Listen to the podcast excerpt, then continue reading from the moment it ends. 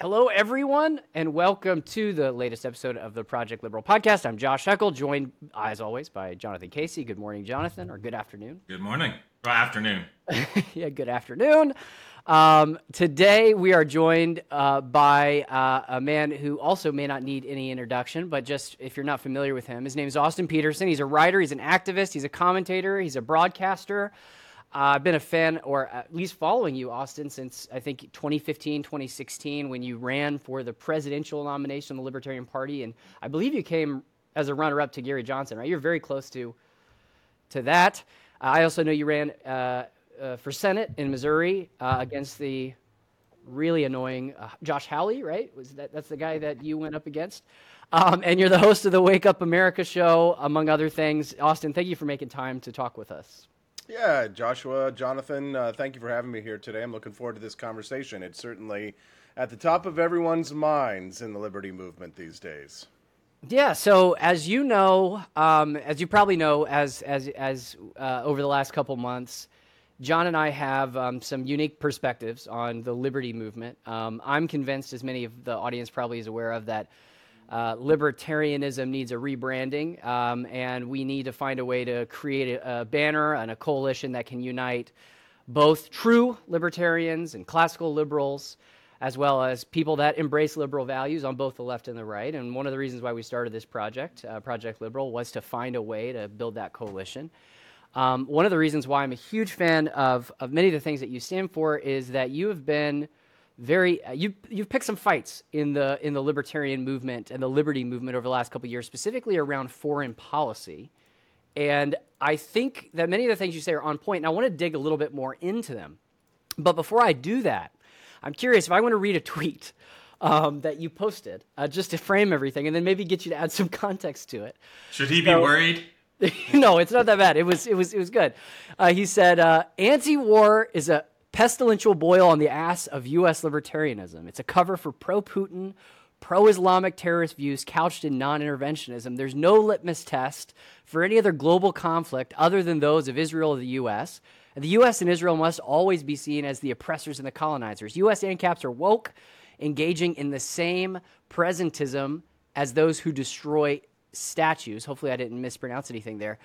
I am just wondering if you can maybe kick us off, Austin Tell us a little bit about how you got to this place, what brought you into some of these conversations recently, and just kind of your perspective on where we stand on this topic. Sure. Uh, so I'll try and summarize this all, but this is something that's been bothering me for over a decade now. Um, and I am someone who got activated in the libertarian movement specifically because of Congressman Ron Paul's debate with Rudy Giuliani in 2008 when he said to, when he was talking to Rudy Giuliani about the concept of blowback, and hundreds of thousands of other libertarians got active for the same reasons. That was why I was initially inspired to begin my campaigns that eventually culminated in getting me to where I'm at today as a libertarian activist. But over the years, as I have been embedded in the liberty movement, worked at some of its most prestigious think tanks, you know, uh, been a libertarian party, uh, you know, street uh, activist, handing out petitions, trying to get candidates on ballots. You know, I've done pretty much everything you can in the libertarian movement, from the street level to running for president of the United States.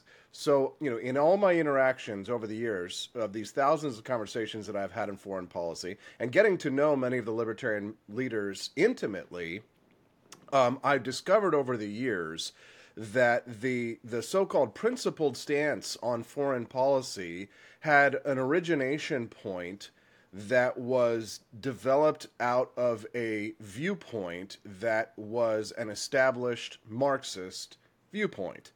And which is not to say that a communist can't be right about a few things, right? Um, I, am not of the fa- fallacious thinking that just because Bernie Sanders says it, that means it's wrong. Most people think that way. If yep. if Joe Biden says it, then we take the opposite position, right? So so I'm not I'm not that that kind of a shallow thinker.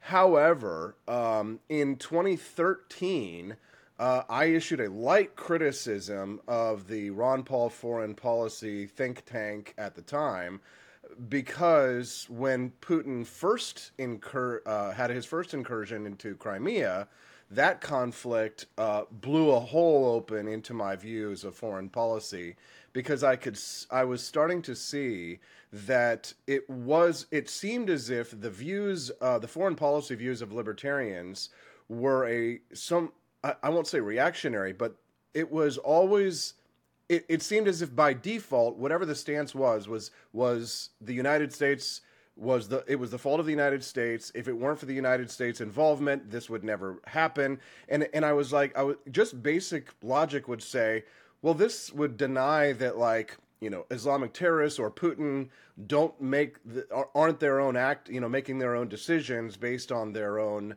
uh, their own beliefs or their own values or what's in their own best interests. As if the United States is this is kind of like a puppet master view. The CIA controls everything, right? Yeah. And I'm like, well, you know, someone who has run into a few agents in my my time, I can tell you they're not necessarily the most brilliant people in the world and they make mistakes like anybody else uh, for you know that libertarians should be aware of that concept of blunders right so yeah. you know the idea that we were sort of like engineering putin into this invasion and putting his back into the wall so that he had to do it i'm like I mean, that would be a foreign policy masterstroke by the CIA. And, and what we see more often is usually the failure of intelligence agencies, not the brilliant maneuvers of these things. So, in issuing that criticism at the time, that I said that it sounds as if this foreign policy is more anti United States than it is pro liberty. Um, th- that exploded. I mean, you can find hit pieces on me from that think tank, you know, from libertarians going back to 2013 but Ukrainian libertarians were writing to me at the time saying, Austin, thank you. We're trying to fight for our own individual liberty. We're fighting yeah. for our own autonomy here. And we see libertarians in the United States. We thought we thought they were allies. They're calling us Nazis. They're telling us that we're uh, like out there and like, listen, the Azov Battalion. You know, is Ukraine a great country? You know, probably not. On the scale of libertarianism, probably not. Right? But I think what happens is is with this horseshoe theory, um, and people who p- human beings all naturally engage in binary thinking.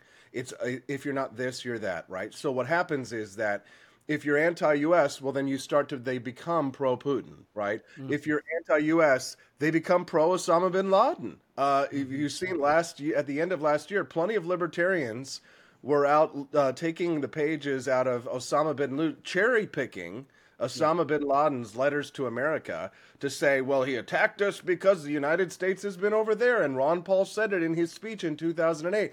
And, and God, if it isn't difficult for me to look back in my, in my younger years of activism in my late 20s, I'm 42 now, and see see my naive my naivete is that how it's pronounced naivete mm. Uh, in, in, understanding of foreign policy, and I think that probably a lot of libertarians suffer from that same naivete without a really broad based understanding of foreign policy. It's easy to outsource your views because it's such a complex topic, and I think other libertarians probably have done that as well. Uh, but when you outsource your views to people like Scott and Horton or to people at antiwar.com or others, you've outsourced your views to literal communists, to Marxists, who look at the world from a view of what I described in that tweet of the, the moral time machine. Essentially, the, the wokies, you know, I say that libertarian foreign policy is woke. Not, I don't just say that lightly. I say that because to, to be woke is to believe in postmodernism, this idea that there's no objective truth, and to believe in this concept of presentism. Black Lives Matter, people like this, they destroy statues in the United States because they apply a moral framework of today to, to incidents and things that occur in the past. Libertarians do this with Israel all the time, and they go back and they cherry pick history in order to meet their, you know, whatever standard it is, which is an anti US or an anti Israel view that comes from a view of history informed by Noam Chomsky, and Howard Zinn and people who are, are ideological opposites to a large degree. Which is again not to say that Howard Zinn or Noam Chomsky haven't found, you know, blind squirrels haven't found nuts a few times, uh, sure. or that Bernie Sanders hasn't accurately stated what our problems are and then offered us the worst solutions in, in all of human history that gets millions of people killed. But at the end of the day, antiwar.com is the outsourced is where people, libertarians go to outsource their thinking on foreign policy. because it's such a difficult topic. I mean, how many libertarians are going to George Washington University and getting studies in international relations? Very, very few of us, right? Uh, so, so because of that, we sort of look at okay, well, we're going to listen to maybe three or four people when it comes to our foreign policy and reject everyone else. And uh, because because uh, libertarians operate on a purge mentality, very similar to Marxists and communists, like there's sort of like there's always this um, these Stalinist purge squads that operate in order to eject anybody from the movement immediately. They're they're constantly on the search for any heresy uh, that strays from the true libertarian position. Um, and as I, over the years, I've just become less and less dogmatic. I mean, I've never been a very orthodox person. You know, I'm I'm not a superstitious per- person. I'm not a religious person. Uh, I really I don't care for this uh, concept of orthodoxy. I really like the idea of a pluralist thinking. Uh, you know, I like to I like to cherry pick as well, um, eh, because I think that's the best way to get to the facts, and then take the facts and then point my way to the truth.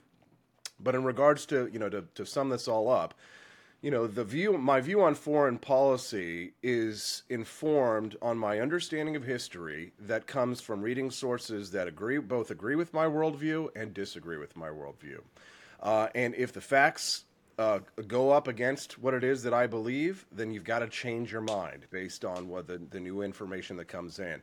That's not popular to do uh, in politics. It's dangerous, right? You lose yeah. friends and you make enemies because people because of our tribal nature of politics, and libertarians are not immune to this. You know, we uh, we uh, we sort of turn on and sort of have the we, we eat our young and we we eject people from the movement. We have cliques and cool kids clubs and right, and you have to adhere to an orthodoxy in order to be a part of a clique in the liberty movement, which. You know what? Thankfully, at this point in time, I don't have to um, kiss anyone's ass. I don't take a dime or a dollar from anybody else in this movement that I don't earn from a pure capitalist transaction. I have a very successful talk show that I talk about my libertarian ideas and I talk about my doubts that I have on sometimes on libertarian ideals. Uh, and sometimes I face backlash for that, but frankly, I don't give a shit because I don't have to. I don't have to. I don't owe anybody anything, uh, and I make my own living as my own person, and I can say what I want to say. And boy, if that I haven't always had that freedom and that luxury. And yeah, that is. Of, not a lot of libertarians do. If they work for many of these think tanks, they don't have that freedom or luxury. So, so yeah, no, that's absolutely a, de- a huge yeah. win. Sorry to cut you off, Austin. Keep going. No, I was just going to say I'm speaking out because I can because you know I I'm I don't have to be afraid of Dave Smith or Clint Russell because they're going to do an angry tweet storm at me, right? They might they might ratio me on Twitter. Oh no, you know, like I, I monetize as much as the best of them, right? So it's like you know I I um I don't feel the need to have to fit in. I never have fit in very well anyway, but uh, you know, I don't I don't have to um, say what's necessary in order to get along. As a matter of fact, I had a job in Washington D.C. I was make, the the most high paying job I ever had in my career, working at Freedom Works. I was making 90 grand a year and I had a parking spot on Capitol Hill across from the Senate and I could hang out with the senators and Fox News was down on the second floor and I could go hang out with all them all the time and I quit that job because the corruption in Washington D.C. was so rampant that in order for me to get beyond that level, beyond any kind of a merit level, you've got you really have to like sell a piece of your soul. Yep. Um, so that was kind of the beginning, right then in 2013, of me sort of like walking away from these institutions. And it certainly burned bridges, right? You don't get the conference invites or the talk invites and things like that, right? And, and when you're pissing people off and, and you know, not uh, going along with the crowd because, you know, the, the libertarian opera movement, again, operates very much in a very similar tribal aspect as to other movements as well. But foreign policy is our weak spot. I, I used to deny it. Conservatives would attack us. I went to Tea Party rallies and they're like, well, they're isolationists, blah, blah, blah. They don't want, you know, they hate the United States. And I didn't, and I would argue with them. Um, but now I actually, I kind of start to th- see that they're right. I do well, think that some, yeah, some, I, yeah, I, I do think that a lot of libertarians are isolationists. That's, that's fine if you are. Um, that's your own point of view, right? And then I think a lot of libertarians do despise the United States. I think that they'll lie if you ask them in public, but if you go to the conferences and you have a private conversation over a couple of martinis, they'll absolutely start spewing pro-Russian, anti-American uh, uh, stuff. They'll absolutely say that they support Vladimir Putin because you know the, they want to. They, they, did that. They yeah. they did that around the the rally that uh, Angela McArdle and the Libertarian Party put on. We you know we took a pretty. I took a, Josh and I took a pretty hard stance against that rally and said no. This is this is a really bad idea. This is going to associate us with some horrible people. And then everybody's like, no, it's not pro Putin. It's not this. And then we started looking at it, and these people openly admitted, yes, Dan- Dan- Daniel McAdams of the Ron Paul uh, Institute, I guess, he openly said, I love Putin. I love what he's doing. He's rounding up the gate. Not quite saying I, I like him rounding I mean, up the gays, but basically something very similar along those lines. And so yeah. it revealed a whole lot of that exact sentiment, that anti, yeah. just pure anti-American. It's not principled. It's not anything, yeah. but just pure, pure adoration for a dictator thousands of miles away. Yeah. Hey, listen, I'm not stupid. Okay, like I, I love I love my country, but I'm not a blind nationalist. I'm a very right. oh, I'm an aware nationalist. Okay, I love the United States. I think it's one of the better, freer countries in the world, even with its problems. But the one thing, really, the shining beacon of light of hope that has just got me sitting back with like you know. I don't know if you guys have ever seen that meme of that very smug looking goat with its nose in the air, but like uh, I've really just been enjoying the fallout of the foreign policy views of Argentina's new anarcho capitalist right. president, Javier Milei. And I love calling it's the first time I've ever been like, ah, he's an anarcho capitalist. But it's because of his foreign policy views that I love attaching that label to him because there's a libertarian who understands the complexities of foreign policy. And that has given me uh, just a lot of bragging rights in recent weeks. one of the one of the things that I think you you you you you touched on this early in uh, in your opening remarks there, which was which was about the non-aggression principle and a lot of the fact that this stuff flows out of the non-aggression principle. Um, so I, I see the same thing that you see, Austin. Absolutely. I, I was actually a little I was a little bit younger than you, but I was I was an 18 year old, I believe. Uh, right when I joined the libertarian movement in 2012, and then I was in my early 20s when you ran for president. And uh, at the time, in the early 2010s, I saw the same thing you do. Uh, Americans' foreign policy was absolutely causing major problems. I think we, we all on this call agree that the invasion occupation of Afghanistan and Iraq was a mistake, or at least we stayed far too long, and there are many things that the United States did wrong there. And uh, I think uh, for me, that seemed like an obvious truth. And it wasn't until 2014, 2015, 2016, in the late 2010s, and then especially now in the 2020s, where I saw that that that tendency to be reflexively anti-American start again mapping itself onto being you know adorating um, uh, dictators and being pro-Putin, being pro- so anti-American that they became pro-dictator. Uh, and I'm curious as to where you feel like that starts, like the core of that. I mean, is that is that because the non-aggression principle sits at the core of libertarian philosophy, and it could be, it could be, it could be if it does, yeah, that's probably that might be, it might be because I think if it if you start with a faulty premise, you're going to look at things, you're, you're like all your conclusions are likely to be flawed.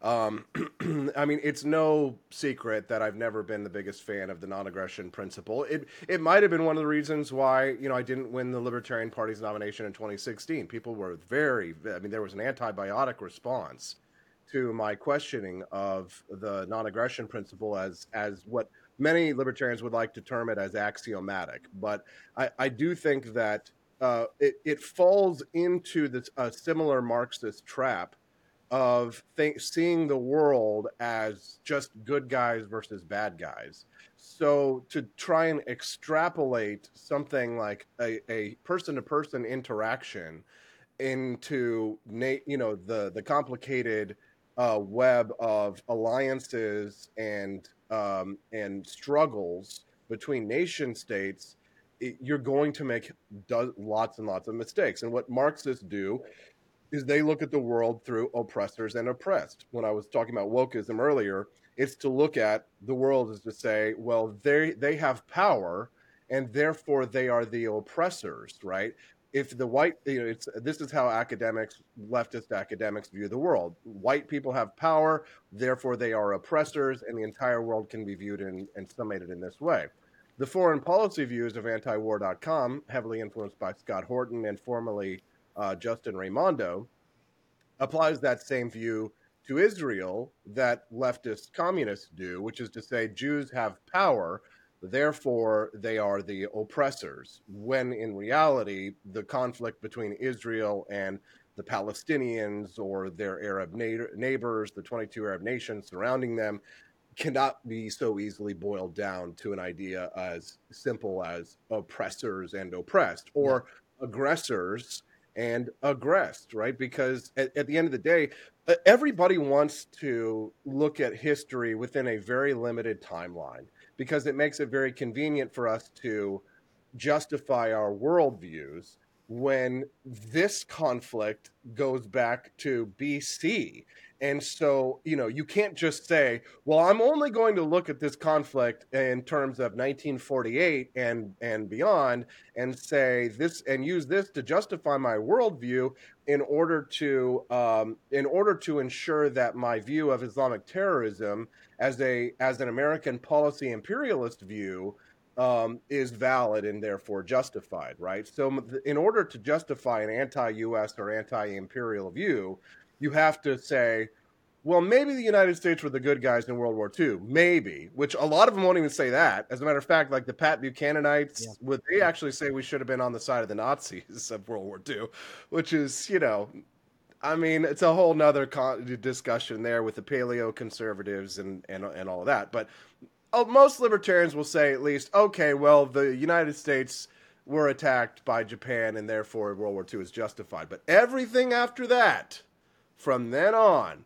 it was a consequence of American imperialism. And yeah. I'm like, okay, well, the United States definitely screwed up in the Cold War and did some bad things, and the CIA has, is corrupt, and certainly the deep state is a problem and, and works against our rights outside of the proper purview of any uh, of the of the executive branch and needs to be dismantled. Okay, agreed there, right? Should that should be enough, right, for most libertarians, but it's not enough. You have to see every single aggressive act of aggression as somehow tied back to Langley or somehow tied back to Fairfax, Virginia, or yeah. you know everything gets tied back to Washington D.C. And, you know, if, if there was ever, you know, any incident around the world, it is the United States or Israel's fault. Yeah, and, and it, uh, it, it's not only it. that. Yeah, and it's not only uh, it's not only completely conspiratorial, but it undermines responsibility. I mean, and personal responsibility, the idea of personal responsibility, like the idea that somehow Putin is justified in his invasion of Ukraine because of some action the CIA may have taken or some conspiracy that you've invented.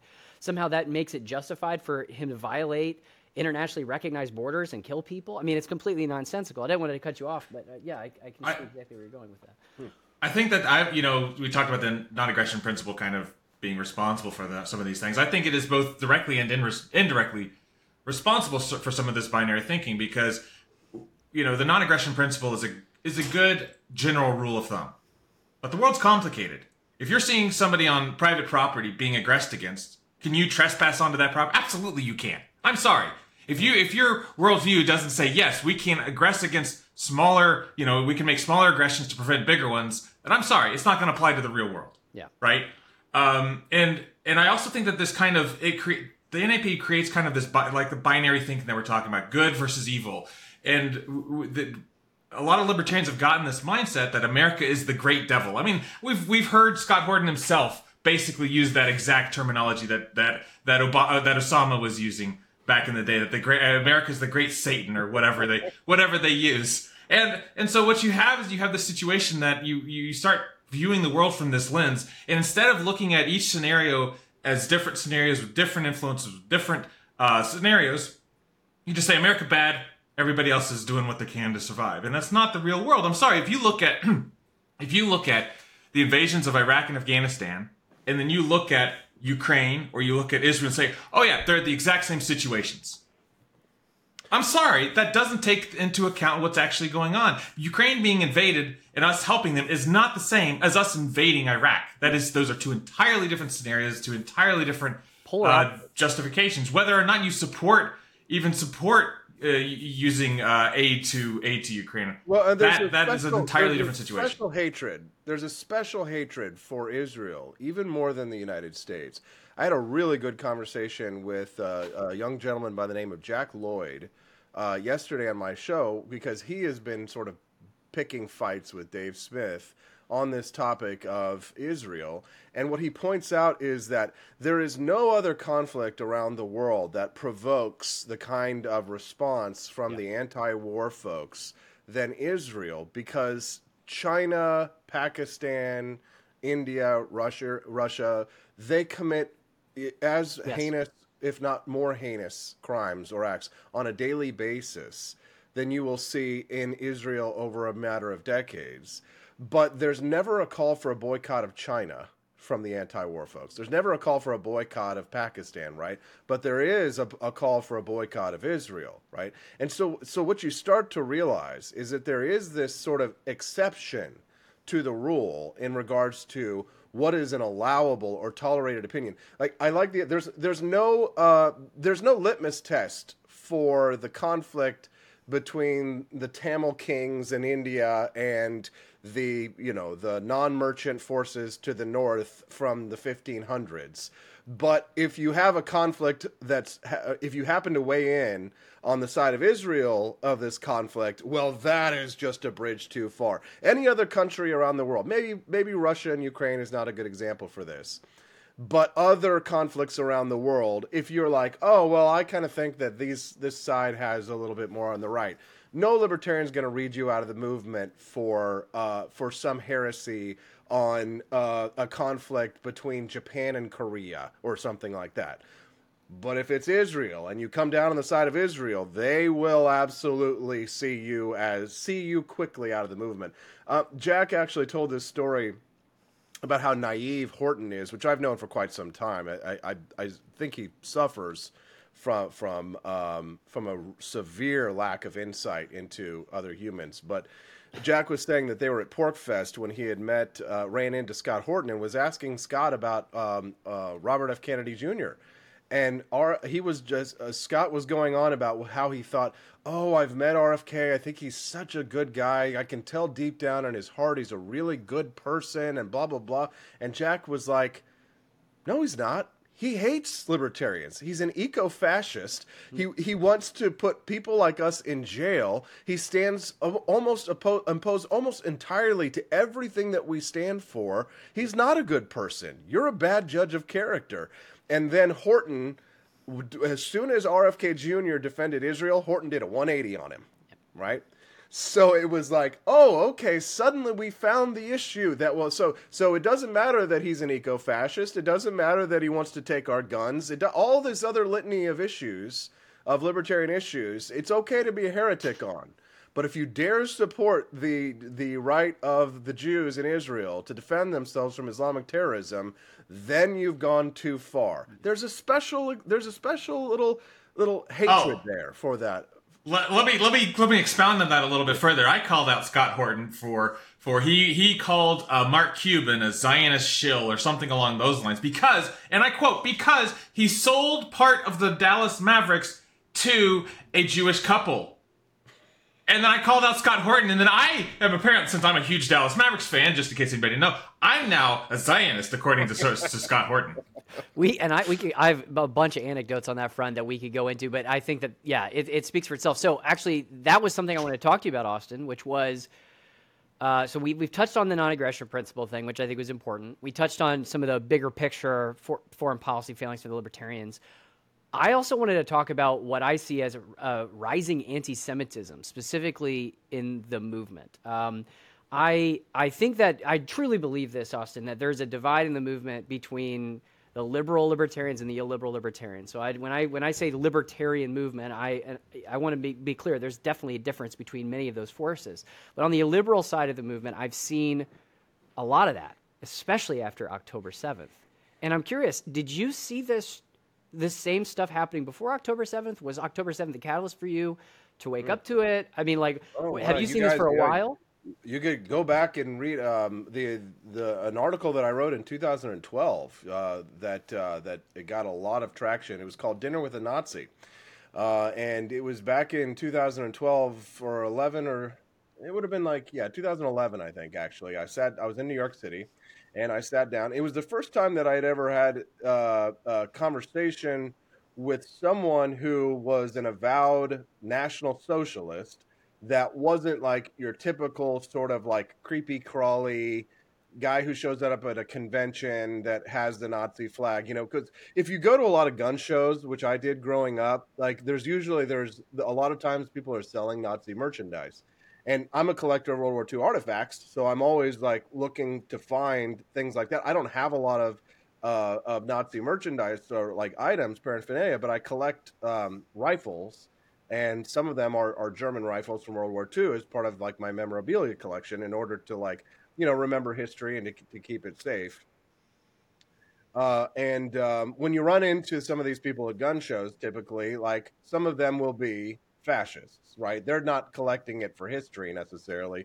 They're collecting it because they, you know, they like it. You know, you'll know that it's a real Nazi when, like, not only do they collect the actual Nazi stuff from World War II, but they they'll make like new items with swastikas on, like knives shit like that. So so I knew what a Nazi was, but most of the time it was just like dudes who live in cabins, you know, and aren't like they're not like functioning members of society to a large extent, right? So in 2011, I'm in New York City and I'm sitting down with a gentleman, and I notice he's got the swastika cufflinks on, uh, and I'm uh, to the and I'm, and I'm you know a little shocked by this, right? And um, and we end up having a conversation, and he was a big supporter of Ron Paul. Mm. Uh, and I was like, well, that's odd because I support Ron Paul because he stands against everything that you claim to believe, right? Centralization of, of power and, and, and corporations and state, you know, hand in hand. But, but it was the conspiracy theories that he loved. It was the because because not all conspiracy theorists are Nazis, but all Nazis are conspiracy theorists. Mm. So that's that's how that Venn diagram works, right? The overlap you know, he liked Ron Paul because Ron Paul was against the Federal Reserve. And Ron Paul doesn't want to end the Fed because it's run by Jews. He wants to end the Fed because it's his monetary policy view. But anti Semites want to end the Fed because they see it as a Jewish banking conspiracy, sure. right? So, yeah. so that's where that sort of like Venn diagram you know overlay occurs. So it was at that time in 2011 or 12 that i'm like hey you know there's a few people hanging around the fringes. These aren't the mainstream people necessarily right? These aren't the people that get lifted up all the time right? These it's not like nick fuentes is considered to be like a, a libertarian leader or something. But i mean but they were there. And uh, and uh, i i was oh, sort of awakened to that uh, back in 2011 after that conversation with that gentleman who was, I mean, a bright young man, functioning member of society, didn't seem like the type of person that you would easily write off. Um, seemed very professional, had a you know very beautiful young wife, and um, you know, but was in New York City, downtown Manhattan, with a pair of swastika cufflinks, and I was really shocked by that but you know then over the years as i you know as i spent more time in the liberty movement and i mm. started seeing it more and more i realized that yeah you know that racism anti-semitism you know a, a general bigotry does exist on the margins. And you know this is why i don't fit in well with either the paleo camp or the liberal camp you know i've got you know feet in both sides. I sort of you know consider myself non-dogmatic and non-orthodox because because I do believe that people who are racist or bigoted should be allowed to be free and live in a society that that you know that tolerates their their racism and bigotry. If you all remember the Nazi cake thing from Gary Johnson debating me, right? My argument was yeah, that you know yeah. the racist or the or the that the homophobe should be allowed to be a homophobe and not have to bake the cake, right? But I also said specifically that I don't agree with that and I would start up the biggest homosexual gay cake, you know, factory right next door to compete with them in a free market society. Uh, and that was not popular with the Gary Johnsonites, you know, the more liberal types, because you know many of them were like Gary and said, "No, make them bake the cake." Right. So, I, you know, for a short time, I was a hero to the paleo conservatives because I defended their what I believe to be their liberty. Uh, yeah. And then uh, until I became anathema to them by not, you know, jumping on board with hating Jews and you know being pro-Israel and all that stuff. So, so you can see what an awkward position I find myself to be in. um, well, for the record, I'm on your side and not Gary Johnson's side of that. Me too. And I'll be the I'm the biggest left libtard according to the paleo. So there you go. no, I, yeah, I think no, actually. I, just, uh, you know, there's a there's a lot of conversation, long conversation to be had about that because of the Civil Rights Act and the laws as they are. Um, you know, is it would it be a, a, better world necessarily if black people weren't allowed to rent hotel rooms in Alabama? Probably not, right? But these are conversations that you know you need to have at the bar, not in in in public at a libertarian debate. Um, so. Um, so, anyways, the anti-Semitism, the bigotry, it exists. Uh, it's there you know, I don't see it as. Here's the thing: like, what might be mainstream in our movement, or even maybe like a significant body of thought in our movement, or significant movement, even if it's larger, the the paleos are larger than the liberals in the movement at this point in time. It's still dog shit compared to like the rest of society and the views of people. It's still it's still completely it, it, it, it is it is immaterial what most libertarians in the United States believe. It, it, the reason why it is immaterial is because our influence has been not only diminishing, but in almost nearly entirely diminished. Yes. Uh, in the United States. I mean, there is no true functioning liberty movement in the United States. It's a atomistic, you know, uh, uh, you know, highly individualized uh, group of people, of individuals doing their own thing in their own spaces. Eric July doing his thing, me doing my thing, very very little co- cohesion or or sticking to stick togetherness. So I mean, even if there are people in the libertarian movement who might be Nate's, you know, de- devoted national socialists who want to end the Federal Reserve because the Jews are running the place. Um, it, it, doesn't matter because they the libertarian movement like the, the if if the if they can't even get other libertarians on board that message then they're not going to get their message out to the wider group because most people aren't listening to us and they, they aren't interested in what we have to say. With the caveat that on the good news front, um, I have been getting a lot of attention and interest in people who are interested in starting up something new here in the United States based around the ideals of princip- principles of Javier Milei. You know, I, I hosted a space the other night, but that was a, a conversation between Argentine libertarians and American libertarians and most of the people who participated, the speakers, were young Argentines who voted for Javier Milei. Uh, and it's fascinating to hear the difference between anarcho capitalists in Argentina and anarcho capitalists in the United States because countries who don't enjoy the benefits of the protection of the United States military they are much more they aren't immune to the altercations and the uh, the subterfuge that foreign nations engage in to undermine their national security so uh, argentines are very concerned about china and their national security from china because they have incursions of fishing boats all of the time and uh, they yeah. are very concerned about their, their national borders. And they the Argentines wish they had a military that could uh, operate at one quarter the strength of the United States so that they could defend their national sovereignty and defend themselves against uh, uh, uh, Iran. They've had terrorist attacks by Islamic terrorists in Argentina. And so they're not as naive because we as Americans, we sleep very peacefully at night because men with guns are willing to do dangerous, violent things to people overseas under the under the cloak of night and the protection of privacy and secrecy, that cloak and dagger thing that we all talk about, that the CIA and these intelligence agencies that we love to hate on, that they that the the acts that they perform in order to protect us here in the United States that gives us the fat little cushy Americans the ability to say well, I just think the United States shouldn't be involved. I just think the United States shouldn't get involved in that conflict, and it's not in our national interests. Well, how the fuck would you know that? Because there's a whole star. star listen, you're making me say nice things about the CIA.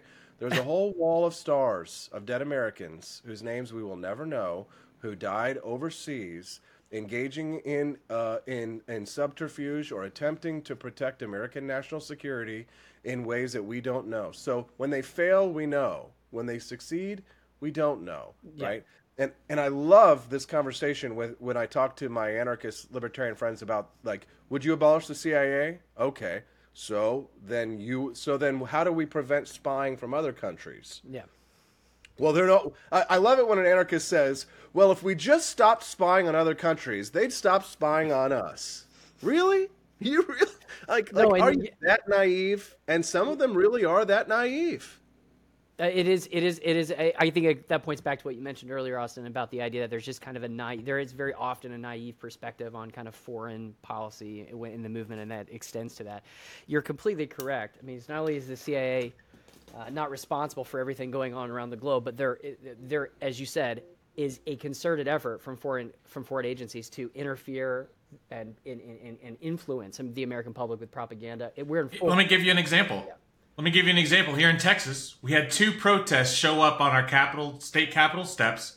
One was an, uh, uh, a Muslim protest, and one was an anti-Muslim protest. They tracked it down.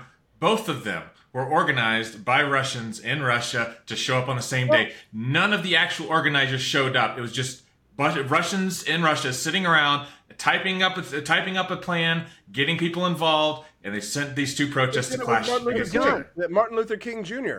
Like yep. for like Russia, it was like revealed R- Russian agents used to plant information here in the United States to get people to hate Martin Luther King Jr. A lot of the uh, a lot of the information that we have that people still spread today about MLK Jr. was spread by Russian communists in order to spread discord here in the United States. So that's oh, why yeah. favorite conspiracy theory is that Russian agents, is that foreign intelligence agencies love to spread conspiracy theories in the United States to get us to hate each other. And and on top of that, it's a real big problem when you have people in uh, in the libertarian or, or, classical liberal movement that are so willing to embrace that they be, become unwitting actors in spreading it. So not only is that a problem on social media and whatnot, which that's a whole nother conversation, but we talked about the anti-war protests that happened last year on the steps of Lincoln Memorial the the the Mises Caucus uh, took over the Libertarian Party. It's a very for our audience's sake. That's a very illiberal group that went in and tried to take over and hijack the Libertarian Party. They succeeded in doing so, and immediately after that, they partnered with this this really niche political group called the People's Party. They set up this this this this fund, and almost you know within a matter of weeks, they had over hundred thousand dollars raised and uh, they brought literal Russian propagandists on the steps of the U.S. Capitol to talk about why Ukraine was filled with Nazis and effectively undermine um, any sort of. Uh, yeah. Two of those speakers, two of those speakers have already defected to Russia. Yes. Scott Ritter and Tara Reade have both defected to Russia. One yeah, of them is convicted pedophile. My thinking, my thinking yeah. is that th- those two people they've probably been compromised. I mean, my guess on oh, Scott, yeah. my, I'm just guessing. I don't know, but my guess on Scott Ritter is that after he got um, uh, busted for the uh, for the the kitty uh, diddling attempt, that he probably they that Russia probably has some intel on him. Oh, I'm sure. In order to yeah, like he probably committed acts like that and in Russia was maybe supplied people because they do things like that in order uh, in order for them to gain um, you know information to pre- you know prevent him from you know turning on them. He uh, Scott Ritter is probably one of the biggest spreaders of Russian propaganda here yes. oh, yeah. in the United States, and well, you know, I, but you like, know, we talked about we talked about you know kind of conspiratorial you know the, uh, libertarians do have kind of a, a conspiracy theorist mindset to some degree right? We question a lot of things and i think there's a lot of healthy there's a lot of healthy aspects to that. Sure. But we also only a lot of times we talk about you know always opposing the us we also a lot of them a lot of libertarians do that with conspiracy theories that if it's a conspiracy theory that makes the us look good well it, it can't be true Right. But if it makes a conspiracy theory that makes America look bad, well, it's it's true. Exactly. It oh yeah, yeah. You'll see that all the time. If it's an anti-U.S. conspiracy theory, then it's true. If it's a pro-U.S. conspiracy theory, well, then it's definitely wrong. But I mean, like you know, the government, our government is uh, invites it. I mean, look at what happened with COVID nineteen. Oh, yeah. I mean, you know, they the the trust has is at an all time of the government is an all time low, and in many ways, that's a good thing that's a great thing. And listen, I love conspiracy theories because they're fun and they're interesting and but then I'm the type of person who likes to I don't like to necessarily believe the conspiracy theory. I like to like pull it like a, a, thread and unravel it and see if I can find kind of like a um, you know a puzzle like yeah. the mystery of yeah. like where are the where's the faulty errors in logic where's the real information because a lot of conspiracy theories the reason why they'll spread is because they'll have grains of truth in them and you'll you'll say, okay, well then what is really the truth in that? So like, you know, when Alex Jones said that the water, the chemical, I don't like putting chemicals in the water, turn the freaking frogs gay. Okay, well, the frogs weren't turning gay, right? But certain chemicals, uh, some hormone, like your hormones can be affected by some of the chemicals in plastics that can leach into water if you're drinking water from certain types of bottles, especially if you heat them up. And it didn't turn the frogs gay, but they spontaneously changed their gender. But that's also a trait of these frogs that Right. they they can do that. It, and it's like you know I don't know if you remember the Jurassic Park thing, but that was kind of like the the technology, the spoof that they they spoofed it on. Um, so it's like, but so there's a, there's a grain of truth to that conspiracy theory, right? And it's it's fun to find out what's real. But the problem is most people never have they don't have the time, they don't want to look past that because they've already confirmed their biases for whatever reason and stuff like that. So, you know, I don't want to you know, I love to shit on conspiracy theories, but not conspiracy theorists because I think most of them are well-meaning people who have healthy distrust and concerns about central power and centralized uh, banking institutions. And I think that many of them truly are our are our allies in many ways. They just simply um, have they they simply have drawn the wrong conclusions at the end of the at the end of the day. Uh, based on the information that they have, or they've been given faulty information. Some of them are victims of, of of foreign intelligence agencies, and you know what? It's it's it would be illogical to assume that our own intelligence agencies aren't running psyops here in the United States, and that a lot of the mainstream media is, you know, in bed with the pharmaceutical companies like Pfizer and others. Listen, I've worked for mainstream media. If you've got a sponsor like Pfizer, you don't talk shit about Pfizer. You can't say anything about that. Like, like, listen, if I if I was taking money from um, the local landscaping company here, and I'm the local talk radio station. I can't, and and they're, it turns out they're running over grandmas, you know, hand and foot, you know, and they're, they're they have terrible safety practices. If I say that, I'm fired. It doesn't matter if it's true. It doesn't matter, right? And so you're not gonna you're not gonna get truth from these mainstream media agencies and, and because the bigger that an institution gets, I mean, the bigger it is, the more likely it is to be corrupted, and and the more easily it is corrupted because the more money that there is, the more just the more danger there is involved in taking the risk to your own bottom line of actually going out and speaking the truth. The truth has always been a very dangerous thing, but it's the same in the alternative media. The alternative media, whether it's you know Infowars, whatever these you know all these huge like conspiracy theory accounts and things like that they can't tell the truth either because you know the difference between you know prison planet and msnbc i eh, they both sell dick pills but at least pfizer's actually works right so, the, so they but but you can't speak out against the dick pills because we're getting money from the dick pills so you, you have to follow the money and it operates on the same model. The mainstream media the alternative media we're operating on the same model. Where are they getting paid from? Uh, where's their money coming from? And i'll tell you that you know 75 to 95 percent of the time somewhere in there uh, somebody's going to be there you take the king's coin you're going to sing the king's song right? They're going to they're going to advance an agenda they're going to sell water for if they if they're concerned about fluoride in the system see if they sell water filters if they sell water filters and they're deeply concerned about fluoride then you have uh, a reason to question, right? So it So, operates no- the same in the mainstream media as it does the alternative media. Yeah. So, and the solution, which I think you touched on a lot of very accurate things there. The solution is uh, transparency in government, um, which I think we all agree. I mean, whether you're on the left or the right, we need more transparency in government. It reduce, you know, if we talk about issues like a lot of people complain that, that trust in institutions are going down. People complain that people don't trust our, our you know, our our our, our uh, scientific recommendations in the light of COVID, for example, or or um, you know best practices. The way you fix that is through transparency and truth, right? And um, and opening up those doors. Maybe, maybe I'll tell, I'll, and I'll throw I'll throw this back on you on another way. How do we conduct as libertarians? Let's say we were Javier Milei, you know, or we, we get into that position. A libertarian becomes president of the United States. How do we conduct foreign policy in a manner that is that actually protects the national security of the people that we're elected to represent? Um, you know, I, I had a conversation with Josh Smith, and I got him in big trouble because I asked him if he approved of the CIA's assassination of Che Guevara, uh, and he did. Uh, he said that he did. He's like, okay, I'll give the CIA that one. Okay, and it's like you know he's a communist. He had declared war against the United States. He attempted to get nuclear weapons, and if he had gotten them, he would have used them against us. Okay, pretty reasonable, but very interventionist, right? So, um, you know, then he starts getting ra- raked over the coals. Like, what is the role of libertarianism in regards to foreign policy? I don't know that you can actually be a libertarian and conduct foreign policy because how can you possibly have transparency when you're conducting espionage?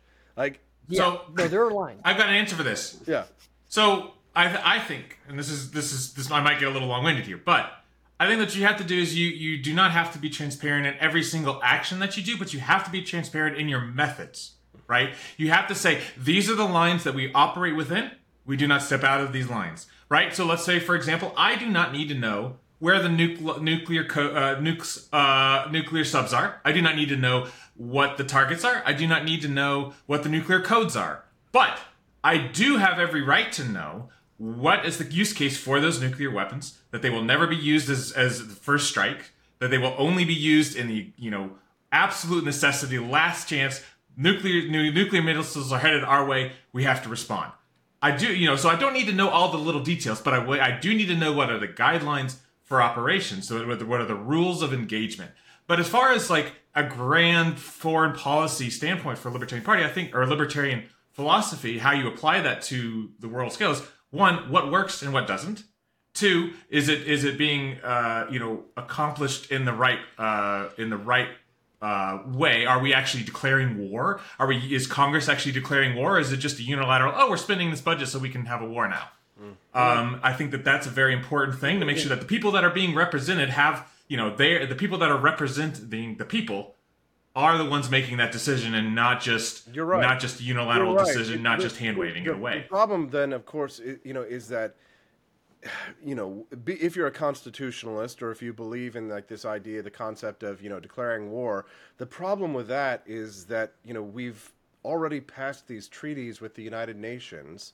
If you want to declare war, you have to go to the United Nations and you have to get a coalition and you have to get all of this buy in from the international community, which to an extent flies in the face of the intent of the Constitution and the Founding Fathers that the United States should be allowed to conduct foreign policy, uh, war making from a unilateral perspective, but that doesn't exist anymore. And you can argue about whether or not that's the right way to go or not. I would argue probably not. I would prefer that the United States does you know, conduct its policy from a unilateral fashion, but not everybody agrees. Some people think you should have to go to the United Nations and get buy-in from the international community. But that, to a large extent, it's because of the treaties and the post-World War II system that we've set up that the United States that no one really declares war anymore. Nobody does because they don't. What they do is they just call it like a kinetic military action, or they the Congress has passed, um, you know, what do they call it? Um, continuing resolutions. AUMF. Yeah. Yeah, eh, yeah, authorizations for the use of military force. So they do that so they don't have to go to the United Nations and say, "Hey, we'd like to declare war on Tajikistan or whatever." And, and so, like, we're not oper- we're not living in the real world as libertarians on foreign policy. We're not we're not we're not uh, engaging with the with diplomacy, and we're not um, we're not looking at the world as it is. We're looking at the world as we wish it would be, and then trying to operate in a in a paradigm that doesn't exist. Javier Milei does not do this. Javier Milei says what he believes and campaigned as an anarcho-capitalist, said exactly what he believed about the Pope, uh, being a communist, and at the end of the day, last week, he went to Italy. He shook hands with the Pope, who's the head of state, uh, and invited him back to Argentina, where his, his ancestral home, and, and was diplomatic, despite the fact that it's quite clear that Javier disagrees very deeply with the Pope's, you know, Jesuit views when it comes to, um, you know, the, the proper role of government power. So here we have someone who is an anarcho capitalist who understands the, the fine nuances of foreign policy, who understands the complications of diplomacy, who understands the role of the United States in Israel, for better or for worse, as leaders in the world in, in standing for a system of government that is aimed at representing individuals and not autocrats. The United States, for better or for worse, has a system that relies on buy in from the individuals, from the consent of the governed. It it does it have its problem? I'll you know I'll entertain any libertarian criticism of oh the consent of the governed, if you will, and suggest that you know we need massive reform here in the United States. There's certainly no doubt about that, but I think that it is a superior form of government to a monarchy or an autocracy or just a straight up you know um, dynastic uh, monarchy, something akin to North Korea that you yep. live in a country that has the con- the consent of the governed. And so do I think the United States should go abroad looking for monsters to slay? No. Do I want the United States to be involved in conflicts around the world? Do I want us to be funding Israel or Ukraine? No, I do not. And that's what separates me from a neoconservative interventionist point of view. But I do believe that there is a role in the United States in protecting are shipping lanes, uh, and this is a big one that I've been convinced of in recent years, specifically by, by Larry Sharpe, as a matter of fact, who is uh, who is a U.S. Marine. But I do think that it is the proper role of the U.S. Navy to protect American merchant shipping. I didn't used to believe that. I used to think, no, corporations should have to put 50 caliber machine guns on their boats and protect. I still think they should, but the problem is, is that they aren't allowed to. Yeah, they can't. They can't do that. They aren't allowed to. They're not allowed to right? And that and so because of that, um, you know, I think that it's more important that the United States protect its international trade system that benefits us all as a product of our free market capitalism so that we can export not necessarily democracy, but that we can export American culture. Because if anything, the most powerful export that America has is our culture. I think I read a really good article the other day that talked about like America's cultural dominance in the world is like our greatest strength, but in, in many ways it's also our weakness because because American culture is so ubiquitous around the world, it's easy for um, uh, Vladimir Putin or Xi Jinping to see the weaknesses in our culture and the cultural divides in the United States. So China, of course, is going to finance Black Lives Matter, you know, commercials and media that's going to make Black Lives Matter look good because they know that's going to piss off conservatives, right? Vladimir Putin is going to say uh, terrible things about transgenders and homosexuals, not necessarily because he he uh, believes it. It's for him, it's just tools to power, and and he knows that he can take advantage of these these people in the United States who are going to agree with those views because he knows that right wing authoritarians are going to say, "Look at Vladimir Putin. He hates the gays just like I do, right? Yeah. He must well, really be a principled right man. Yeah. He just loves his country. He's stopping the globo homo western. No, no, he's you know he's taking advantage of you, knowing he knows Amer- in American culture that that's a weak spot for us, and that that's going to cause division here in the United States. So, so the going back to Javier Milei, Javier Milei is not naive like he recognizes who the good guys are, if there are good guys or bad guys. Javier Milei recognizes that it's better to have an alliance with the United States because these values are closer to anarcho-capitalism than are they are of Putinist Russia. And yep, it's my and and rant. No, no, no. I, I, I think you're right. I, there's a lot of there's some things I disagree with Milei on, but overall, I am I've been I've I've seen him as a breath of fresh air. Also, it's been shocking to see just how unified uh, every subset of even the American movement have been in some positive praise for him. I've seen the regime, beltways, and the paleos and the ANCAPs. Everybody's coming together and saying, "Look, this this guy's somebody that that's doing good things." Um, so that's interesting. So, but we are at about an hour, so I do want to pivot to something that's more of a forward-thinking kind of uh, way for us to, to end this conversation. And that's basically the vision that you have of this new movement. Now, I mean, obviously, we're, we're I think, on different sides. I know that you consider yourself a, um, a Republican, and I know you're a part of that space right now. I, I'm definitely far, far, far from that. But I do think that we share some similar views, especially when it comes to our criticisms of the things we discuss on foreign policy. But one of the things that you did mention early in the conversation, I think you've mentioned this online, is that we kind of need a new framework to think through these ideas. And um, I think on Twitter, uh, when somebody pushed you on this, you had said something like, um, grounded in private property and natural rights.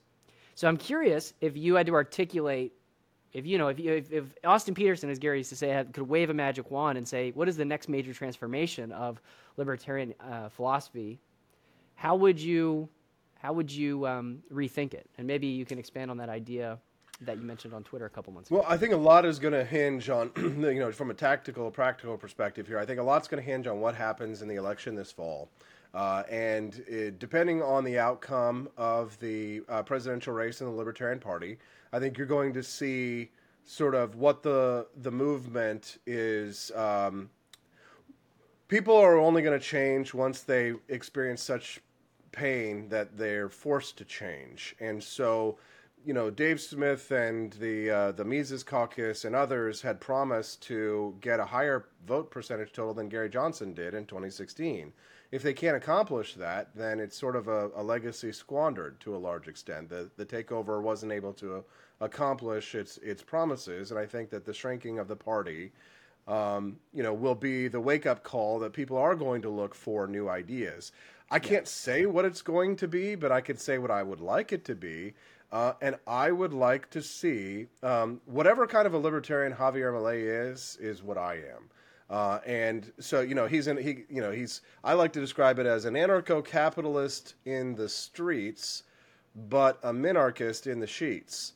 So at the end of the day, when it's time to get the business done, Javier takes a very pragmatic approach. He has his principles and he has his ideals and he knows what he believes and he understands economics. But in order to bring these principles to bear, you have to be able to make compromises and to meet people halfway.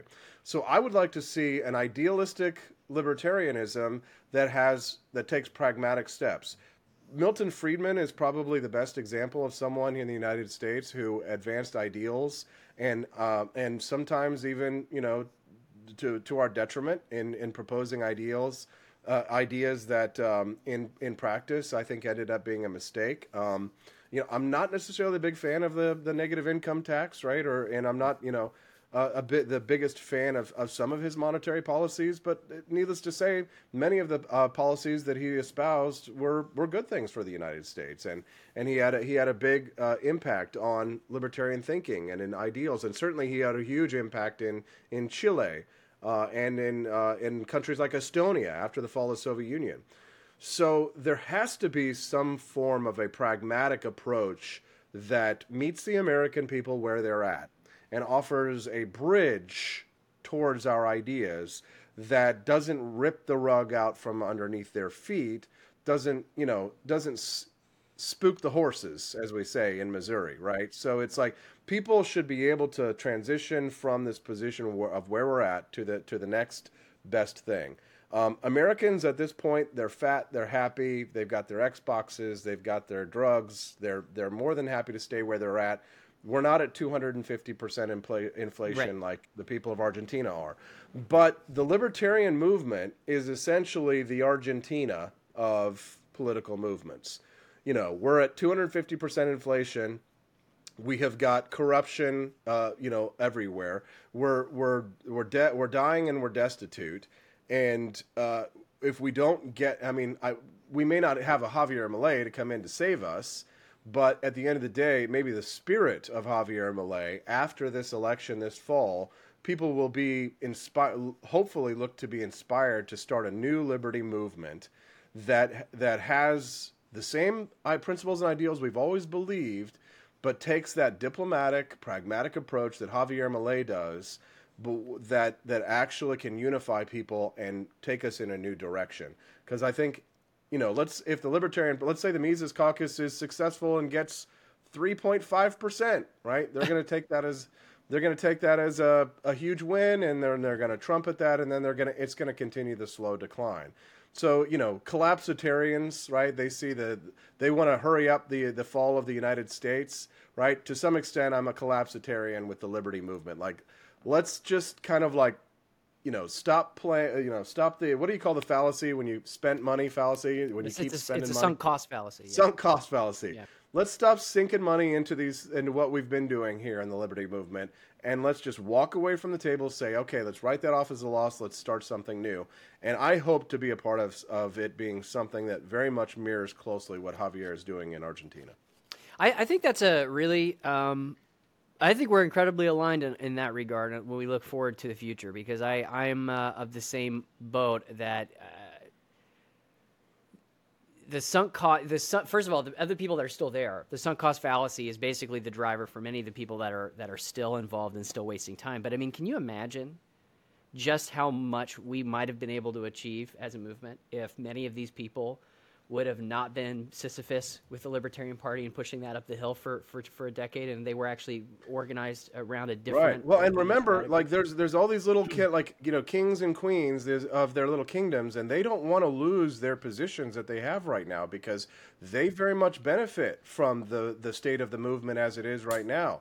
I mean, and nobody is gonna. Uh, I don't think anybody would admit that we're in a good position right now. No. But there are individuals who are certainly doing very well with the current status quo as it is right oh, now. Yeah. As, as, a matter of fact, Dave Smith was very proud in our debate on foreign policy to say, "Well, I'm doing just fine, Austin. I'm doing just fine. I've got lots of followers," and he loves to trumpet his followers as an example of how correct he is about things.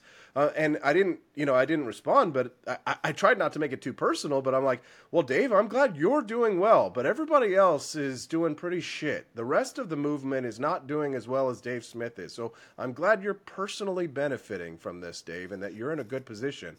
But as of writ large, your movement ain't looking too hot.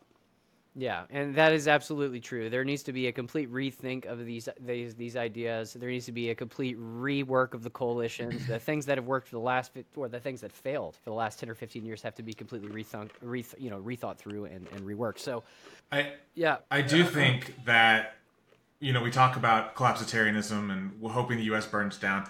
You know, the American population is not up for that. We are actually doing very well by and large as a, as a, as a nation. Our economy is chugging along. There are concerning things, don't get me wrong. There's plenty that needs to be fixed, don't get me wrong.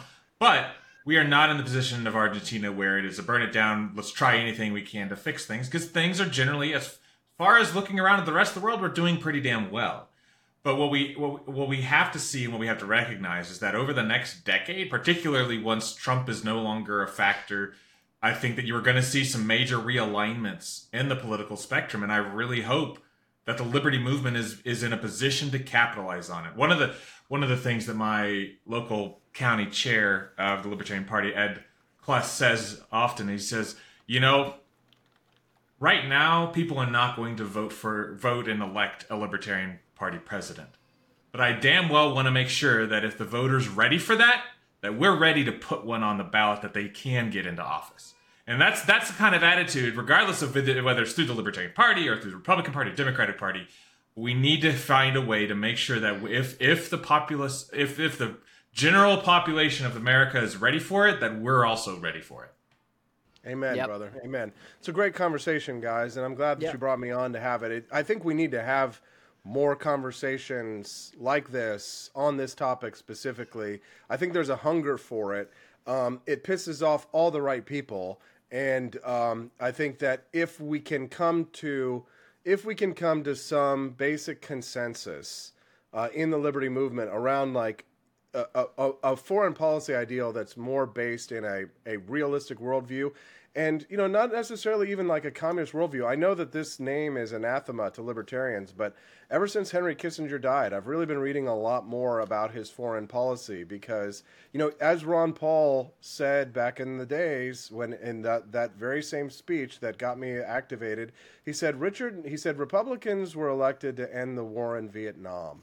Um, and the person who was the power behind the scenes of richard nixon was henry kissinger so, in looking at that example, I'm reading more about his view of foreign policy that is not based in a Howard Zinn, Noam Chomsky view of foreign policy, but like true Republican, realpolitik foreign policy.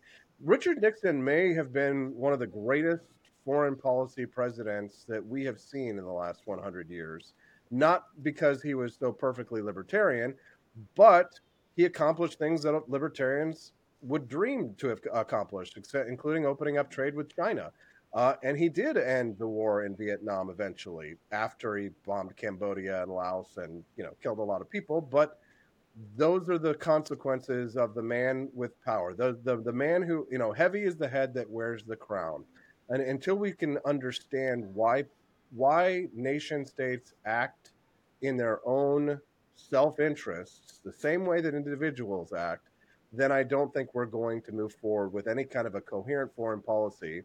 Because at the moment, I would not trust a libertarian to be president of the United States who advocated the foreign policy views I hear. I would not trust them to safeguard our national security.